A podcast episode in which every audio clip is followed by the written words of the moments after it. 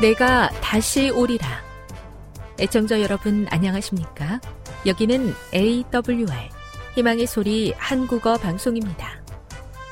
본 방송은 천국 복음을 온 세상에 전파하기 위해 제7일 안식일 예수 재림교회가 설립한 세계 방송망입니다. AWR 희망의 소리는 유럽, 라틴 아메리카, 아프리카, 러시아, 아시아의 방송망을 통해 전 세계에 복음을 전파하고 있습니다. AWR 아시아 희망의 소리 방송국은 한국어 방송을 매일 5시간씩 송출하고 있습니다. 희망의 소리 방송은 인터넷과 스마트폰을 통해서도 언제나 청취하실 수 있습니다. 들으실 수 있는 인터넷 주소는 awr.org입니다. 유튜브로는 awr 코리아로 검색하시면 됩니다. 이 시간 희망의 소리 한국어 방송과 함께 보람있고 유익한 시간 되시기 바랍니다. 내가 다시 오리라. 여기는 AWR 희망의 소리 한국어 방송입니다. 주파수 안내입니다. 괌에서 송출하는 우리 방송은 한국 표준시로 새벽 1시 30분에 11,955kHz로 새벽 2시 30분에 15,530kHz로 새벽 5시에 9,700kHz로 3회에 걸쳐 송출하고 있습니다. 스리랑카에서 송출하는 우리 방송은 한국 표준시로 새벽 4시에 9,765kHz로 우즈베키스탄에서는 밤 9시에 15,530kHz로 타지키스탄에서는 밤 9시에 15,515kHz로 각각 1시간씩 방송하고 있습니다. 애청자 여러분의 많은 청취 바랍니다.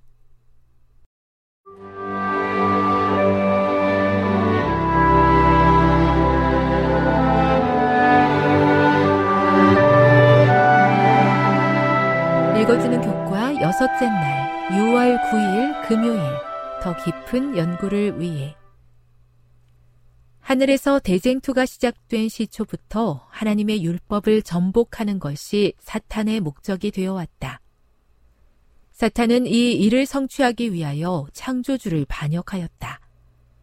그는 하늘에서 쫓겨났지만 이 세상에서 여전히 동일한 그 싸움을 계속해 오고 있다. 인류를 기만하여 하나님의 율법을 범하게 하는 것이 그가 꾸준히 추구해 오는 목적이다. 그 목적이 하나님의 율법을 모두 다 버리게 하거나 그 일부분을 버리게 함으로써 성취되든지 간에 그 결과는 궁극적으로 똑같다. 율법의 한 조목을 범하는 자는 온 율법에 대한 경멸을 나타낸다. 사탄은 하나님의 율법을 경멸하기 위하여 성경의 교리를 왜곡시켰다. 그리하여 성경을 믿노라고 공언하는 수많은 사람들의 믿음에 오류를 혼합시켰다.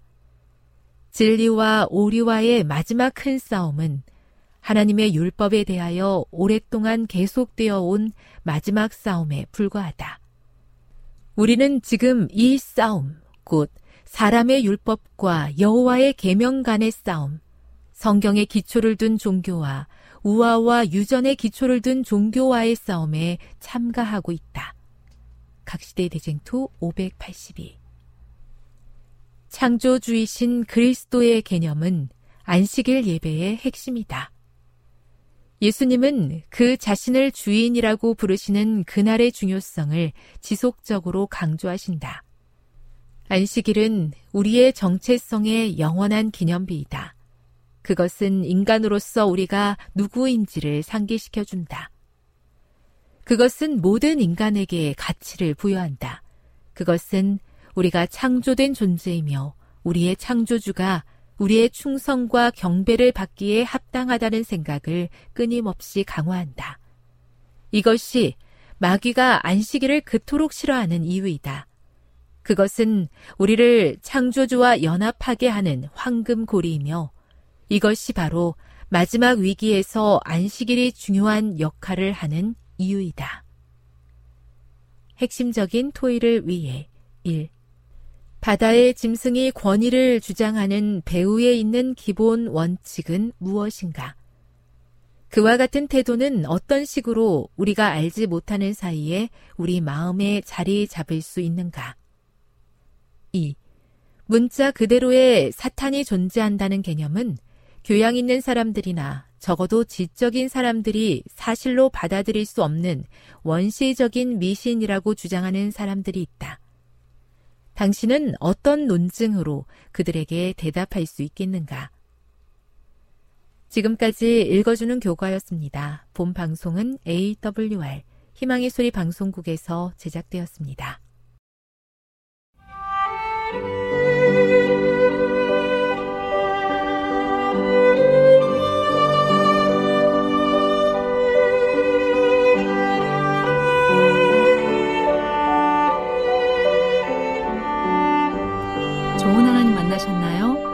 가운데서 만난 하나님의 사랑, 말씀 가운데서 만난 하나님의 사랑을 나누는 LT 시간. 저는 이영미 집사입니다. 오늘은 마가복음 9장 1절부터 13절에 있는 말씀을 함께 나누도록 하겠습니다. 말씀을 나누기 전에 준비기도 하겠습니다. 주님, 오늘 마음을 하나님께로 향하기 원합니다. 마음에 있는 고통과 생활의 염려와 또 여러 가지 일들로 인해 마음이 어지럽힌 상태에 있습니다. 주님 오늘 말씀으로 새롭게 하여 주시고 우리의 죄를 깨끗게 하여 주시고 주님의 나라를 사모하게 하여 주시옵소서.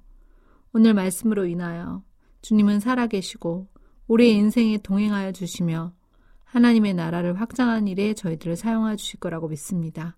주님, 우리의 문제들을 해결하여 주시고 살아계신 하나님의 놀라운 역사를 보게 하여 주시옵소서. 주님의 증거가 되는 삶을 살게 되길 원합니다. 말씀의 은혜로 오늘 주께 나아가게 해주시기를 예수님의 이름으로 기도드립니다. 네, 이번 한 주 저는 제자 훈련하는 사람의 마음을 알게 해주는 하나님을 만났습니다. 사역을 하다 보면 열심히 했는데도 불구하고 결과가 미진할 때도 있고 또 결과가 제대로 나오지 않을 때도 있습니다. 열심히 한 일에 대해서 사람이 세워지길 바라는 목표를 가지고 간절히 제자훈련을 하지만 제 뜻대로 되지 않는다는 것을 많이 경험하게 됩니다. 또 세워졌는가 하면 그 사람이 생활의 염려로 넘어지는 것을 보게 되고 또 애써서 했지만 후일에 그 일들이 어, 열심히 한 것에 대한 기쁨과 만족이 되지 못하고 다른 사람에게 로 향해지는 그러한 것들을 볼 때마다 하나님께서는 일들을 친히 내 손에 맡기신 게 아니라 나는 그저 하나님의 통로로서 사용되어졌을 뿐이고 이 모든 일들에 관여하시고 열매를 맺게 하신 분이 하나님이시라는 사실을 고백할 수밖에 없습니다. 그런데 이제 저희 딸도 제자 훈련을 어, 한 친구에게 말씀 묵상을 나누고 새벽마다 여러 해 동안 여러 여러 달 동안 하는 것을 보게 되었습니다. 혼자 일어나기도 힘든데 새벽에 본인이 일어나서 또 말씀을 나누기 위해 준비해 가지고 옷을 입고 챙기고 먼 곳까지 가야 되는 것은 굉장히 수고로운 일입니다. 그 일들을 애써 하면서 그 친구가 믿음이 살아나는 것을 보면 그저 그것으로 너무 기쁘고 행복하다고 했던 딸에게 전화가 왔습니다. 이제 그 친구가 말씀을 보면서 점점 그 자기가 해야 될 많은 것, 일들에 대한 책임감이 느껴지니까 그만하고 싶다고 했다고 합니다. 그래서 지금까지 몇 개월 동안 애썼는데 이 일이 정말 무엇이 잘못된 걸까 하면서 고민하는 모습을 보게 되었습니다. 그러면서 저에게 한 말은 엄마의 마음을 알 것 같다고 자식을 두고 갈 수도 없고 억지로 끌고 갈 수도 없는 그러한 마음을 알 것 같다고 하면서 이 제자 훈련을 통해서 그 제자를 삼는 사람의 영적 아비의 마음이 무엇인지 헤아려 볼 수 있도록 인도해 주신 하나님께 감사를 드렸습니다. 자, 오늘 본문의 말씀은 마가복음 9장 1절부터 13절에 있는 말씀인데요. 읽어 드리도록 하겠습니다. 또 저희에게 이르시되 내가 진실로 너에게 이르노니 여기 섰는 사람 중에 죽기 전에 하나님의 나라가 권능으로 임하는 것을 볼 자들도 있느니라 하시니라. 엿새 후에 예수께서 베드로와 야고보와 요한을 데리시고 따로 높은 산에 올라가셨더니 저희 앞에서 변형되사 그 옷이 광채가 나며 세상에서 빨래하는 자가 그렇게 희게 할 수 없을 만큼 심히 희어졌더라. 이에 엘리야가 모세와 함께 저희에게 나타나 예수로 더불어 말씀하거늘 베드로가 예수께 고하되 라비오 우리가 여기 있는 것이 좋사오니 우리가 초막 셋을 짓되 하나는 주를 위하여 하나는 모세를 위하여 하나는 엘리야를 위하여 하사이다. 하니 이는 저희가 심히 무서워하므로 저가 무슨 말을 하는지 알지 못함이더라. 마침 구름이 와서 저희를 덮으며 구름 속에서 소리가 나되 이는 내 사랑하는 아들이니 너희는 저희 말을 들으라 하는지라 문득 둘러보니 아무도 보이지 아니하고 오직 예수와 자기들 뿐이었더라. 저희가 산에서 떠나올 때 예수께서 경배하시되 경계하시되 인자가 죽은 자 가운데서 살아날 때까지는 본 것을 아무에게도 이르지 말라 하시니 저희가 이 말씀을 마음에 두며 서로 문의하되 죽은 자 가운데서 살아나는 것이 무엇일까? 하고 이에 예수께서 묻자와 가로되 어찌하여 서기관들이 엘리야가 먼저 와야 하리라?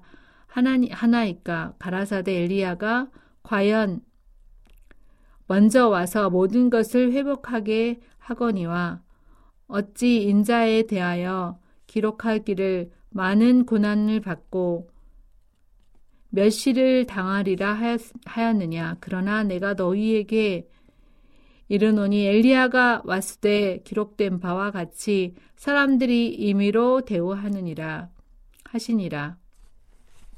네, 오늘 본문의 말씀에서 보면 예수님께서 변화산에서 변화하신 내용들이 나옵니다. 아, 모세와 엘리야가 와서 예수님과 대화하면서 예수님을 위로하고 또한 베드로의 베드로는 초막 셋을 짓겠다고 반응하며 예수님께서는 이들에 대한 교훈을 말씀하십니다. 오늘 본문의 말씀은 영광스러운 모습으로 변형되신 예수님에 관한 이야기인데요. 첫 번째 질문은 왜 모세와 엘리야가 왔을까요? 네, 모세는 어떤 사람입니까? 네, 죽었다가 부활한 사람의 대표를 한 대표적인 인물입니다. 엘리야는 어떤 사람입니까? 네, 살아서 승천한 사람입니다. 이들은 죽음을 맛본 자들이었고 또 이들은 하늘을 맛본 자들이었습니다. 이들이 와서 예수님께서 십자가에 돌아가시고 부활하시기 전에 와서 예수님께 예수님과 어떤 말들을 했을까요? 분명한 예수님의 사명 또 예수님께서 이 일들을 감당하실 수 있도록 하늘이 돕고 또한 하나님께서 함께 하신다는 위로의 이야기를 했을 것입니다. 왜 베드로는 초막셋을 짓겠다고 했을까요? 하나는 모세를 위하여, 하나는 엘리야를 위하여, 하나는 제자들을 위하여. 네, 정말 이 일은 어찌 보면 이렇게 영광스러운 장면을 보게 되면 저도 이 베드로와 같은 반응을 보였을 것입니다. 그것에 머무르고 싶은 것입니다. 예수님께서는 왜 변화되셨을까요? 예수님은 십자가에 돌아가시기 전에 하나님 나라가 권능으로 임하는 것을 이 세 명의 핵심 제자들에게 직접 보여주셨습니다. 그런데 왜 예수님은 아무에게도 이 사실을 알리지 말라고 했을까요? 제자들조차도 예수님의 십자가의 사명을 이해하지 못했기 때문에 이 사명을 이해하지 못하게 된 채로 이 예수님이 변화되신 이야기 또 엘리야와 모세가 온 이야기를 하게 되면 아마도 이 십자가 사건이 더 빨리 어, 추진될 수도 있는 일입니다. 그래서 예수님께서는 이해하지 못하는 사람들에게 아직 이야기를 하지 말라고 하셨습니다. 예수님께서 이 교훈을 통해 무엇을 깨닫게 하셨나요? 예수님께서는 어, 그들이 후에 예수님이 확실한 메시아였다는 것을 알게 되었을 것입니다. 또한 그 제자들은 십자가에 대해서 왜 이해하지 못했을까요? 십자가는 죄인들이 처형을 당하는 흉측한 장소입니다. 메시아가 십자가에 달린다는 것은 그들이 정말 원하는 것이 아니었습니다. 그들은 이 십자가 사건을 받아들일 수 없었고 이해할 수 없었습니다. 예수님께서 어떻게 해서 이렇게 메시아를 사람들이 못 박는단 말이지? 도무지 상식적으로 이해가 가지 않는 이야기입니다. 그들이 원하는 메시아는 어떤 사람이었나요? 그들이 원하는 메시아, 메시아는 그들을 로마의 압박으로부터 구해줄 메시아였습니다. 그 그들에게 먹을 것을 주고 그들에게 입을 것을 주고 그들의 병을 치유하여 주시며 하늘의 말씀을 전하는 그러한 영적 갈증을 채워주는 그러한 분이 그들이 원하는 메시아의 모습이었습니다. 예수님께서는 이 땅에서 어떻게 하셨나요? 예수님께서는 많은 이적을 베푸셨습니다. 예수님께서는 많은 병을 고쳐주셨습니다. 예수께서는 많은 사람들에게 가르치시고 또 제자들을 훈련하셨으며 또한 복음을 전파하셨습니다. 하지만 예수님은 이 땅에 오신 이유는 잃어버린 자를 찾아서 구원하려 하심이고 또 십자가를 지시기 위함이었습니다. 그들은 예수님과 함께하는 이 복을 원하고 예수님이 겪는 고난은 원하지 않았습니다. 그렇기 때문에 이 말씀을 제대로 이해하지 못한 것입니다. 이 고난과 멸시를 당하시는 예수님의 십자가 이전에 예수님께서 변화산의 영광을 보여주십니다. 왜 변화산의 영광을 먼저 보여주셨을까요? 그가 온전히 메시아라는 것을 깨닫게 되었을 때 그 고난도 아, 메시아가 이미 성경에 다 예언되어 있기 때문에 아, 이분이 메시아셨구나. 후일에 그들은 깨닫게 됩니다. 그리고 이제 제자들은 더 이상 마음을 어, 마음이 변하지 않는 온전한 주님의 제자로서 거듭나게 됩니다. 오늘 저는 이런 적용 질문을 던져보았습니다. 나 또한 고난을 당하기 전에 하나님께서 말씀 묵상으로 인해서 하나님 만난 자의 기쁨이 무엇인지를 보여주셨습니다. 그리고 또한 그것이 증거가 되어 사역에 이르렀습니다. 오늘 내가 하나님을 만난 자로서 해야 할 일은 무엇일까? 그것은 바로 내가 만난 하나님을 증거하는 일입니다. 또한 엘리야의 사역, 그 즉 침례 요한의 사명을 감당하는 것입니다. 회개하라 천국이 가까웠다. 외치며 많은 영혼들을 그리스도께로 돌아오게 하는 것이 오늘 제가 하나님을 만난 자로서 해야 할 일인 것입니다. 왜 사명을 이해하지 못할까요? 저 또한 사명을 잘 이해하지 못하고 어, 이 땅에서 누려야 할 복과 제가 받아야 될 여러 가지 필요에 대해서 기도하고 있는데요. 매일의 성령을 의지하지 못하기 때문에 현실에 안주하는 삶을 살기 때문에 이기적으로 나 자신을 사랑하는 것 때문에 사명을 사명에 대해서 둔탁해지고 제대로 이해하지 못하는 일들이 일어납니다. 오늘 저의 기도 제목은 바로 영성 시간을 확보하여 어, 성령 충만한 사람이 되길 기도합니다. 또한 가족을 구원하고 이웃을 구원하는 일에 또 제자 되고 제자 삼는 일에 저의 일생을 하나님께 드려지는 그러한 아름다운 사역의 제안에서 일어나기를 원합니다.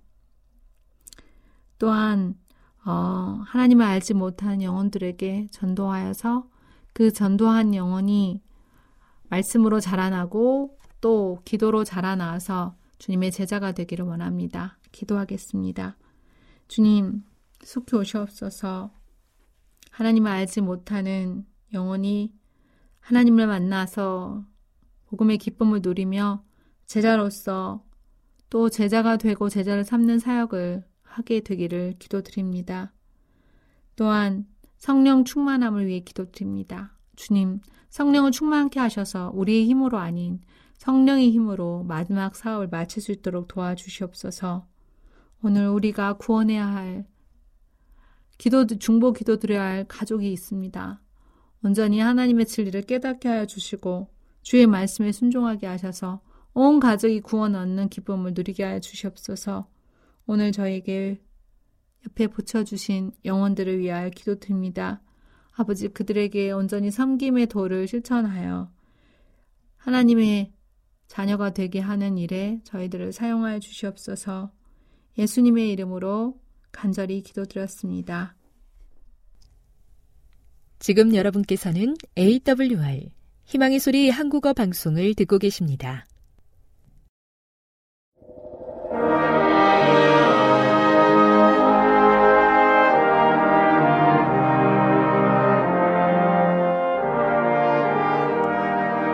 청 여러분 안녕하십니까 하나님의 귀한 말씀으로 감동권회를 나누는 시간입니다 먼저 하나님의 말씀 열왕기상 19장 4절의 말씀을 읽겠습니다 여호와여 넉넉하오니 지금 내 생명을 취하옵소서 나는 내 열조보다 낫지 못하니이다 오늘 저는 이 말씀을 배경으로 한 번만 더 믿음에 굳게 섰더라면 하는 제목의 말씀을 준비해 보았습니다.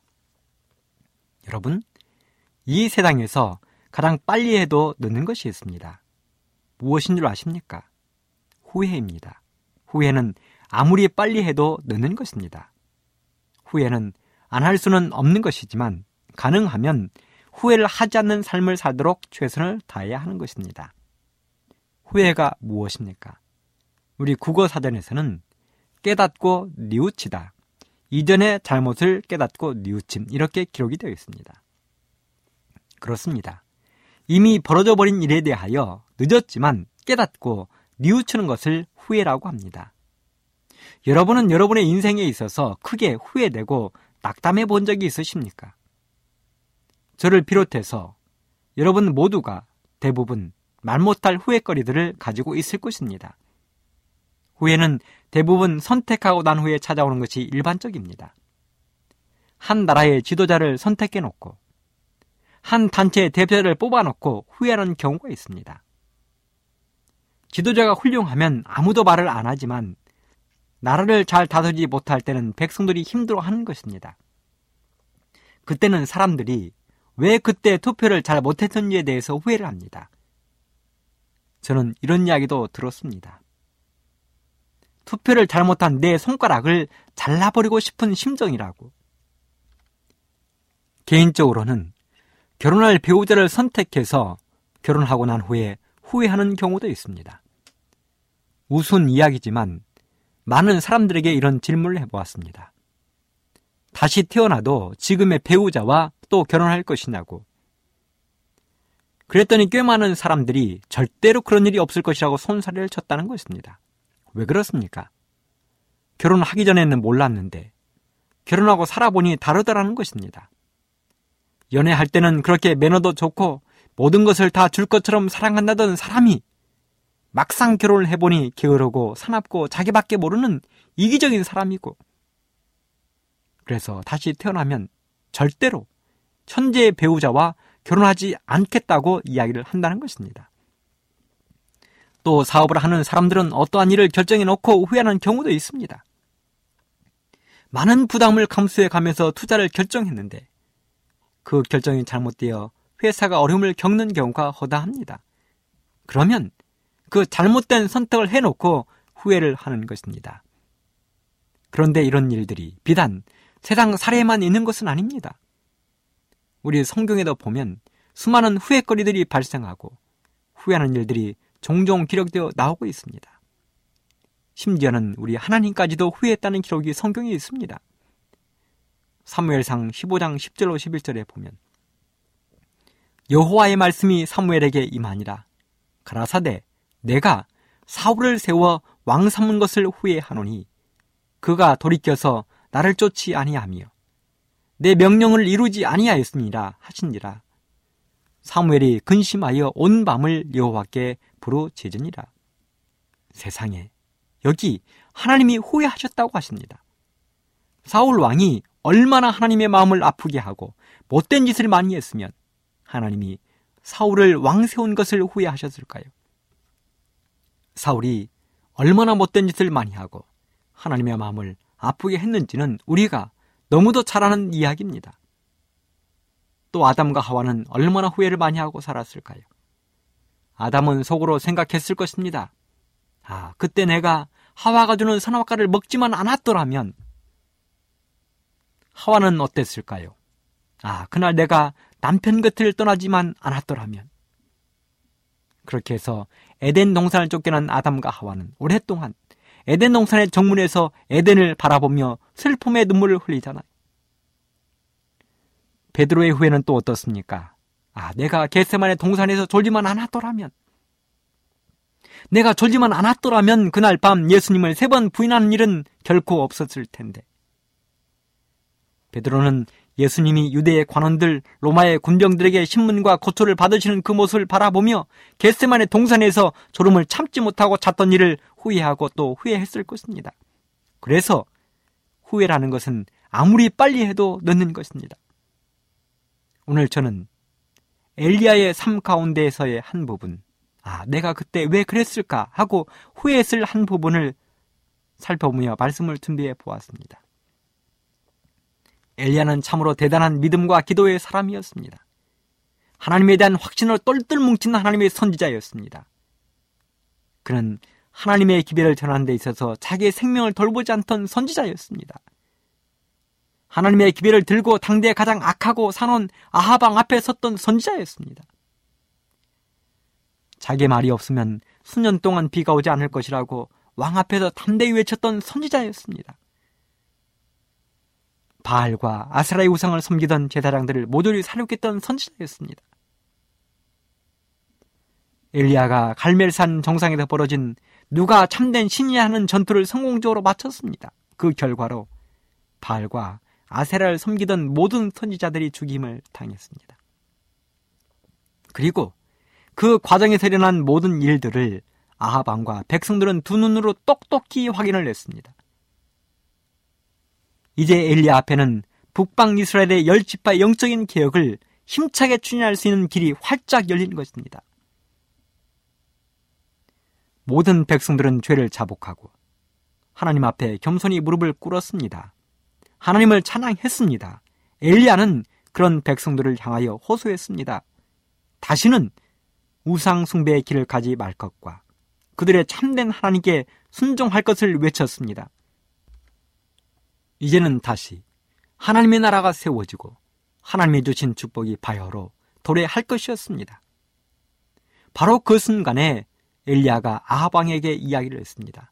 열왕기상 18장 41절 엘리야가 아합에게 이르되 올라가서 먹고 마시소서 큰 비의 소리가 있나이다. 사실 지금 이 순간 아합은 어리 빠져 있었을 것입니다. 정신이 하나도 없었을 것입니다. 아침에 갈멜산으로 올라올 때는 기골이 만장하고 거드름을 한껏 피우고 올라왔을 것입니다. 그의 주변에는 신하들이 도일했고 바알과 아스라의 선지자들은 의기양양하게 서 있었습니다. 거기에 비하면 엘리야의 모습은 초라하기 그지없었습니다. 호롤 단신에 어느 누구도 그의 옆에 서려고 하지 않았습니다.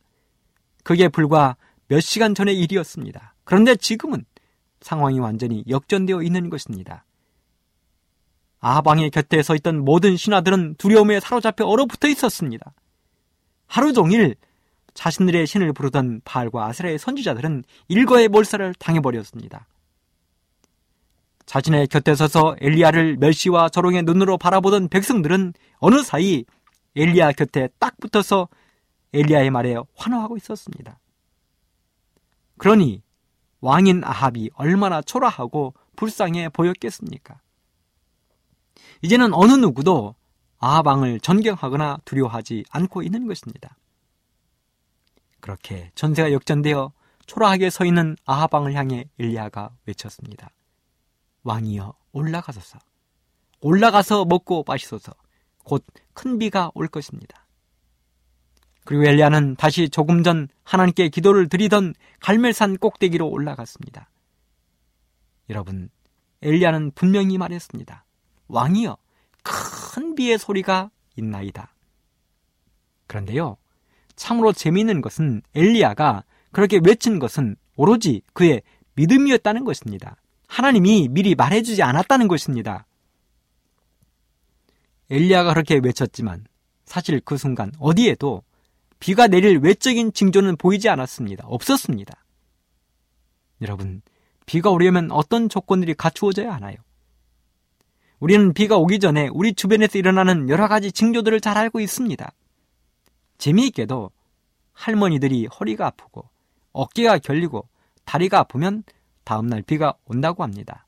그래서 날씨에 관한 일기예보를 미리 알려주는 기상대보다 어느 때는 할머니나 노인들의 허리, 다리, 어깨가 더 정확하다는 웃지 못할 이야기도 있습니다.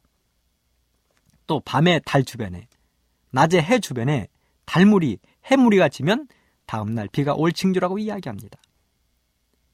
송아냐 짐승들이 멀리서 오는 소리가 매우 가까이 들리면 비가 온다고 이야기합니다.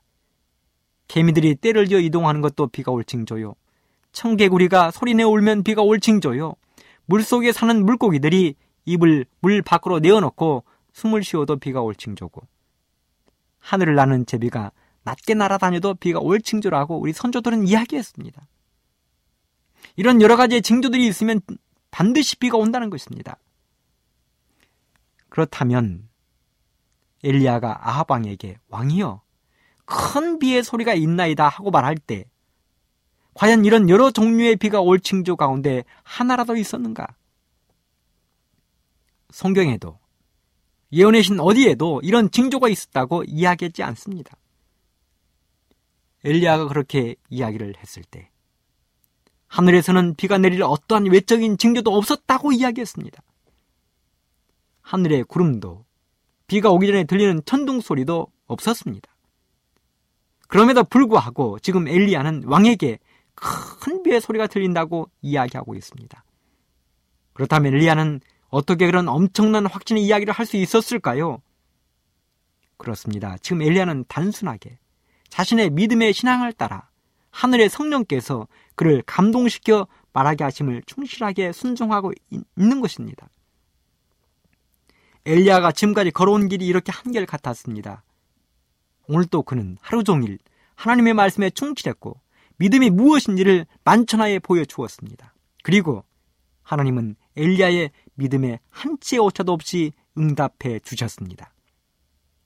재단과 재물, 도랑에 가득 채운 열두 동의 물을 부었지만 하늘로부터 불을 내리셔서 아무런 흔적도 없이 깔끔하게 하나님은 불태워 버리셨습니다. 열왕기상 18장 38절 여호와의 불이 내려서 번제물과 나무와 돌과 흙을 태우고 또 도랑에 물을 핥은지라. 하나님의 불은 바로 이런 불입니다. 아합 왕을 비롯해서 발의 선지자들, 백성들이 얼마나 깜짝 놀랐겠습니까? 세상에 어떻게 이런 일이 일어날 수 있다는 말입니까?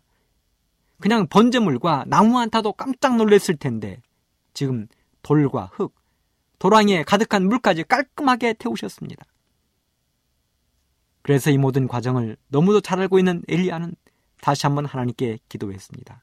그러면 하나님은 이번에도 엘리야의 기도에 응답하셔서 그 상급으로 비를 내려주실 거라 믿었습니다. 비를 주시되 흡족하게 그리고 넉넉하게 주실 것이라 믿음의 눈으로 바라보았습니다. 그래서 자신있게 아하방에게 말하기를 왕이여 큰 비의 소리가 있나이다 하고 말하는 것입니다. 그렇게 말을 마친 엘리야는 그냥 비를 기다리지 않았습니다.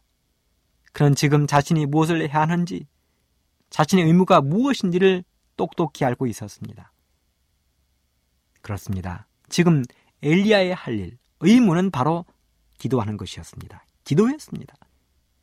엘리야는 가장 먼저 겸손하게 하나님 앞에 무릎을 꿇었습니다. 청자 여러분, 겸손하게 꿇은 그 무릎 앞에 우리 하나님은 한없이 관대해진다는 사실을 믿게 되기를 간절히 바랍니다. 하나님은 우리가 겸손하게 무릎을 꿇는 순간 한없이 약해지시는 분이십니다. 엘리야는 아하방이 음식을 먹으러 올라간 사이 자신은 하나님을 만나기 위하여 갈매산 꼭대기로 올라갔습니다. 그는 거기서 간절하게 기도할 것이었습니다. 열왕기상 18장 42절에 보면 땅에 꿇어 엎드려 그 얼굴을 무릎 사이에 넣고라고 했습니다. 여러분, 엘리야가 얼굴을 무릎 사이에 넣고 어떤 기도를 드렸을까요? 그렇습니다. 그 옛날 솔로몬이 성전 봉헌식에서 드렸던 기도를 드렸을 것입니다. 그런 이스라엘 백성들의 회개한 모습을 하나님께 보고했습니다. 이제는 회개하고 돌아왔으니 하나님이 약속대로 비를 내려달라고 기도했습니다. 그리고는 자신의 종을 통해서 비가 올 징조가 보이는지를 확인했습니다. 열왕기상 18장 43절에 보면 그 사환에게 이르되 올라가 바다편을 바라보라. 저가 올라가 바라보고 고하되 아무것도 없나이다. 그러되 일곱 번까지 다시 가라. 여기서 보면 우리 하나님은 어떤 숫자를 좋아하시는지 재미있게 나와 있습니다. 바로 일곱 번 찔입니다. 엘리야는 하인을 시켜서 비가 오는지 안 오는지를 확인하겠는데 바로 일곱 번입니다. 이 이야기가 무슨 뜻입니까? 엘리야의 한 번의 기도에 즉시 비가 오지 않았다는 것입니다. 첫 번째 확인을 하러 간 종이 돌아와 보고 합니다. 아무것도 없나이다. 두 번, 세 번, 네 번 돌아와서 이야기는 종의 보고는 한결 같았습니다. 아무것도 없나이다. 이것은 마치 엘리야의 믿음을 시험하는 것 같았습니다. 여러분은 이 정도 되면 또 다른 누가 생각나십니까? 그렇습니다. 나만 장군입니다. 자신의 문둥병을 낫기 위하여 사마리아에 살고 있던 엘리사를 찾아 나섰던 아람의 군대 장관 나만입니다. 그 나만을 향하여 엘리사가 한마디를 하잖아요. 요단강에 가서 일곱 번 몸을 담그라. 그래서 마지못해 요단강에 들어갔던 나하만 장군. 몸을 담그기 시작합니다. 한 번, 두 번, 세 번, 네 번, 다섯 번, 여섯 번. 그런데요, 아무런 변화도 없잖아요. 그런데 마지막 일곱 번째 들어갔다 나온 나만 장군의 몸은 마치 어린아이의 피부처럼 뽀얗다고 이야기했습니다. 지금 엘리야의 기도가 나만 장군의 이야기와 너무도 닮아 있는 것입니다. 종이 여섯 번이나 똑같은 이야기를 가지고 왔습니다. 그럼에도 불구하고 엘리야는 조금 더 조급해하거나 믿음을 잃지 아니었습니다. 오히려 더 열렬하고 간절한 마음으로 하나님께 탄원하기를 계속했습니다. 이런 믿음의 선지자, 대선지자도 이렇게 한 목적을 위해서 일곱 번씩 간절하게 기도하는데 우리 같은 사람들은 한 번 기도하고 하나님께서 응답해 주시기를 이렇게 기다린다면 얼마나 어리석은 일입니까? 불효 불굴의 믿음을 가진 엘리야는 한 번 더 총을 보냈습니다. 지중해 바다가 내려다 보이는 그곳으로 한 번 더 가라는 것입니다. 어쩌면 정도 신경질이 좀 났을 것입니다. 한 번도 아니고, 다섯 번도 아니고, 일곱 번. 지금 이 순간에는 엘리야의 믿음과 더불어 어쩌면 종의 믿음도 시험을 받고 있었을 것입니다. 그리고 마침내 종이 들고 온 한마디의 답변은 무릎 꿇은 엘리야를 벌떡 일어나게 만들었습니다. 종의 보고는 열왕기상 18장 44절 바다에서 사람의 손만한 작은 구름이 일어나나이다. 이것으로 끝이었습니다. 넉넉했습니다. 이 이야기를 듣자마자 엘리야는 하인을 시켜 아하방에게 이야기했습니다. 열왕기상 18장 44절 비에 막히지 아니하도록 마차를 갖추고 내려가소서. 지금 엘리야가 들은 이야기는 바다에서 사람의 손바닥만한 작은 구름이 있다는 이야기의 한마디였습니다. 그런데 그 이야기를 듣자마자 엘리야는 그 속에 담긴 기도의 응답을 보았습니다. 그 작은 구름 속에 지난 3년 반 동안 고통당하던 모든 사람들, 가축들, 메말라 비들어진 모든 수목들, 건조해진 땅과 대지가 모두 흡족해질 만큼 비가 올 것이라고 엘리야는 믿었습니다. 여러분, 정말 엘리야의 믿음대로 흡족하게 넉넉하게 비가 왔을까요? 우리 성경의 기록으로 살펴보도록 하겠습니다. 열왕기상 18장 45절. 조금 후에 구름과 바람이 일어나서 하늘이 캄캄하여지며 큰 비가 내리는지라 아합이 마차를 타고 이스루엘로 가니 여호와의 능력이 엘리야에게 임함에 저가 허리를 동이고 이스루엘로 들어가는 곳까지 아합 앞에서 달려갔더라. 그렇습니다. 큰 비가 내렸습니다. 정말 큰 비가 내렸습니다. 이혼의 신 선지자 왕 가운데 보면 빗속을 달리는 아합 왕이 눈을 뜰 수 없을 만큼 비가 왔다고 이야기했습니다. 3년 반 동안 메말버린 가뭄을 해결하기 위해서 하나님은 큰 비를 내리셨습니다. 여러분, 우리 하나님은 이스라엘 역사에 있어서 심히 중대한 위기가 찾아왔을 때 길앗 깊은 산중에 살고 있던 엘리야를 부르셨습니다. 그 이유가 무엇입니까? 그렇습니다. 엘리야는 위대한 대신앙가였기 때문에 하나님이 그를 부르신 것입니다. 엘리야의 기도와 신앙은 하늘 보좌에 다다랐고 투철한 믿음은 하나님의 마음을 움직였습니다. 그런 엘리야의 믿음을 신약 성경에서 야고보는 이렇게 기록하고 있습니다. 야고보서 장 17절로 18절 엘리야는 우리와 성정이 같은 사람이로되 저가 비 오지 않기를 간절히 기도한즉 3년 6개월 동안 땅에 비가 아니오고 다시 기도한즉 하늘이 비를 주고 땅이 열매를 내었느니라. 그렇습니다. 엘리야도 우리와 모든 것이 똑같은 사람이었습니다. 그럼에도 불구하고 그의 믿음과 신앙이 하나님의 마음을 움직였다면 오늘 우리들도 엘리야가 누렸던 기도의 응답의 축복을 충분히 누릴 수 있다는 믿음을 갖게 되기를 이 시간 간절히 바랍니다. 마찬가지로 오늘날에도 엘리야처럼 하나님의 말씀을 굳게 붙잡고 하나님께서 들으실 때까지 그 약속을 놓지 않는 많은 신앙인들이 필요한 것입니다. 바로 그 사람들이 오늘 저와 여러분들이 되기를 간절히 바랍니다. 히브리서 11장 33절로 34절에 이런 말씀이 기록되어 있습니다. 하나님의 자녀들은 믿음으로 나라들을 이기기도 하며 의를 행하기도 하며 약속을 받기도 하며 사자들의 입을 막기도 하며 불의 세력을 멸하기도 하며 칼날을 피하기도 하며 연약한 가운데서 강하게 되기도 하며 전쟁에 용맹되어 이방 사람들의 진을 물리치기도 한다고 이야기했습니다. 마가복음 9장 23절에 보면 할 수 있거든이 무슨 말이냐 믿는 자에게는 능치 못할 일이 없다고 이야기했습니다. 그렇게 해서 갈멜산의 대전투가 있던 날은 큰 비로 막을 내렸습니다. 아방은 궁전으로 들어가고 엘리야는 성문 앞에서 아방과 작별을 했습니다. 그러자 긴장과 피곤 속에서 하루를 보낸 엘리야에게 피곤이 몰려오기 시작했습니다. 생각해 보십시오. 그날 하루가 엘리야에게 얼마나 피곤하고 힘든 하루였겠는가. 어쩌면 그날은 승리의 함성도 올렸지만 엘리야의 인생에 있어 가장 긴 하루였을 것입니다. 엘리야는 그렇게 피곤을 이기지 못하고 맨 땅에 누워 잠이 들었습니다. 그리고 그 사이 왕궁으로 들어간 아하방은 자기 아내에게 하루 동안 일어난 사건들을 이야기해 주었습니다. 아방의 아내 이세벨도 그날 얼마나 긴장하며 하루를 보냈겠습니까? 그런데 남편이 가지고 온 소식은 그녀가 원하는 대답이 아니었습니다. 마땅히 죽었어야 할 엘리야는 반듯하게 살아있고 마땅히 승리했어야 될 자신의 손자들은 몰살을 당했다는 것입니다. 눈이 뒤집히는 소식이었습니다. 거기다가 남편까지 이제는 여호와 하나님이 참된 신이라고 칭송하기 시작했습니다.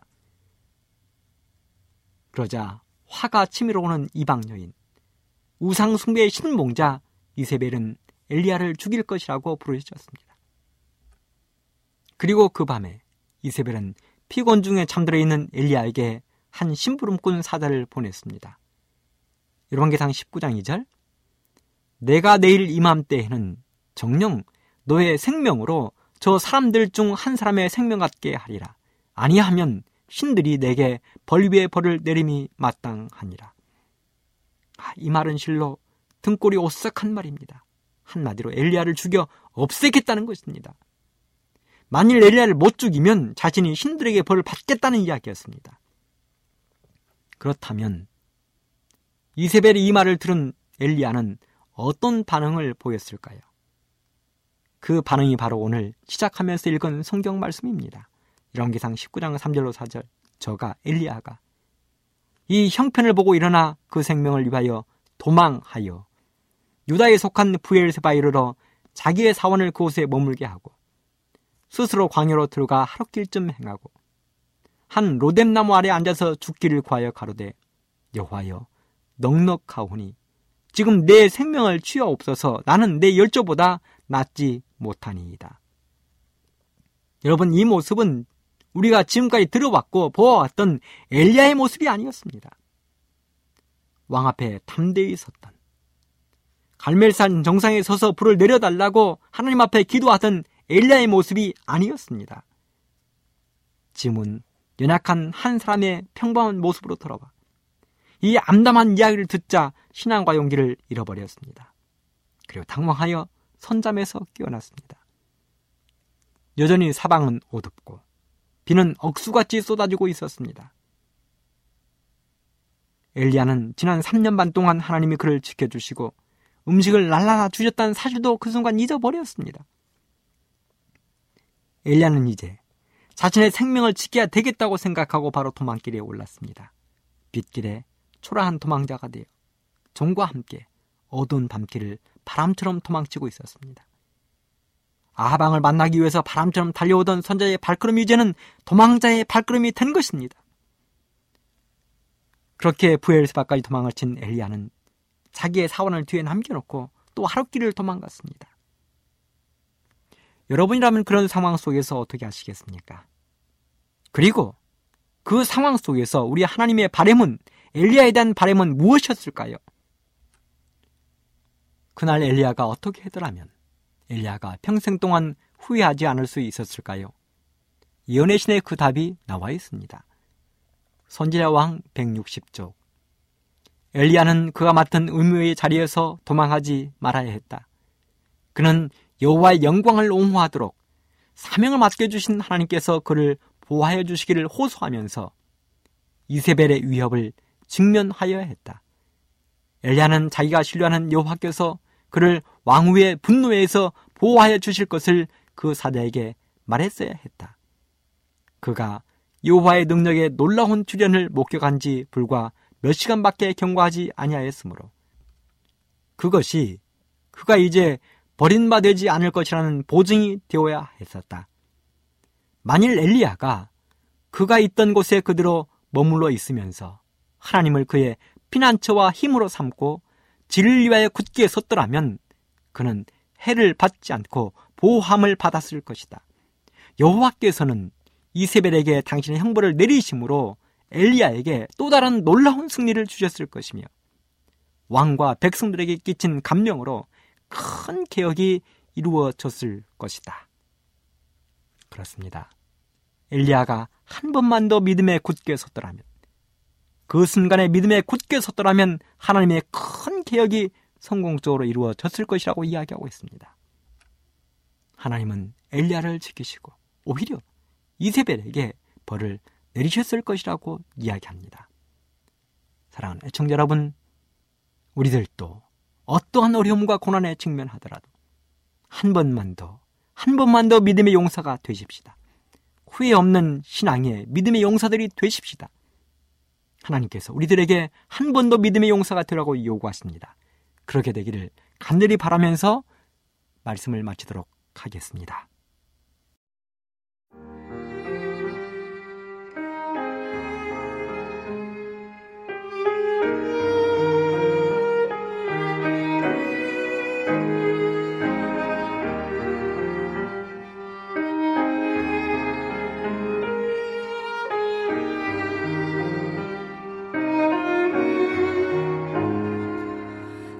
나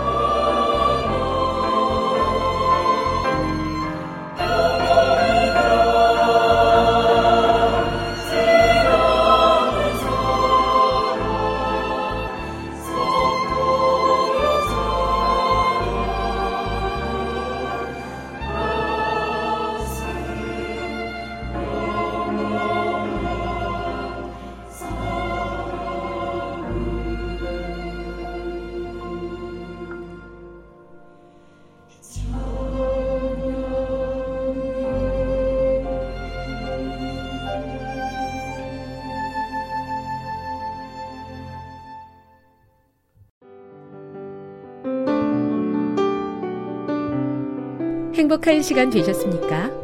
지금까지 여러분께서는 AWR 희망의 소리 한국어 방송을 청취하셨습니다. 방송을 청취하시고 문의를 원하시는 분은 우편번호 02461 대한민국 서울시 동대문구 이문로 1길 11 희망의 소리 방송부 앞으로 편지나 엽서를 보내주시거나 지역번호 02-3299-5296에서 8번으로 전화 주시기 바랍니다. 지금까지 함께 해주신 애청자 여러분들께 감사드립니다. 애청자 여러분, 다음 이 시간까지 하나님 안에서 늘 평안하십시오. 감사합니다. 내가 다시 오리라. 여기는 AWR 희망의 소리 한국어 방송입니다.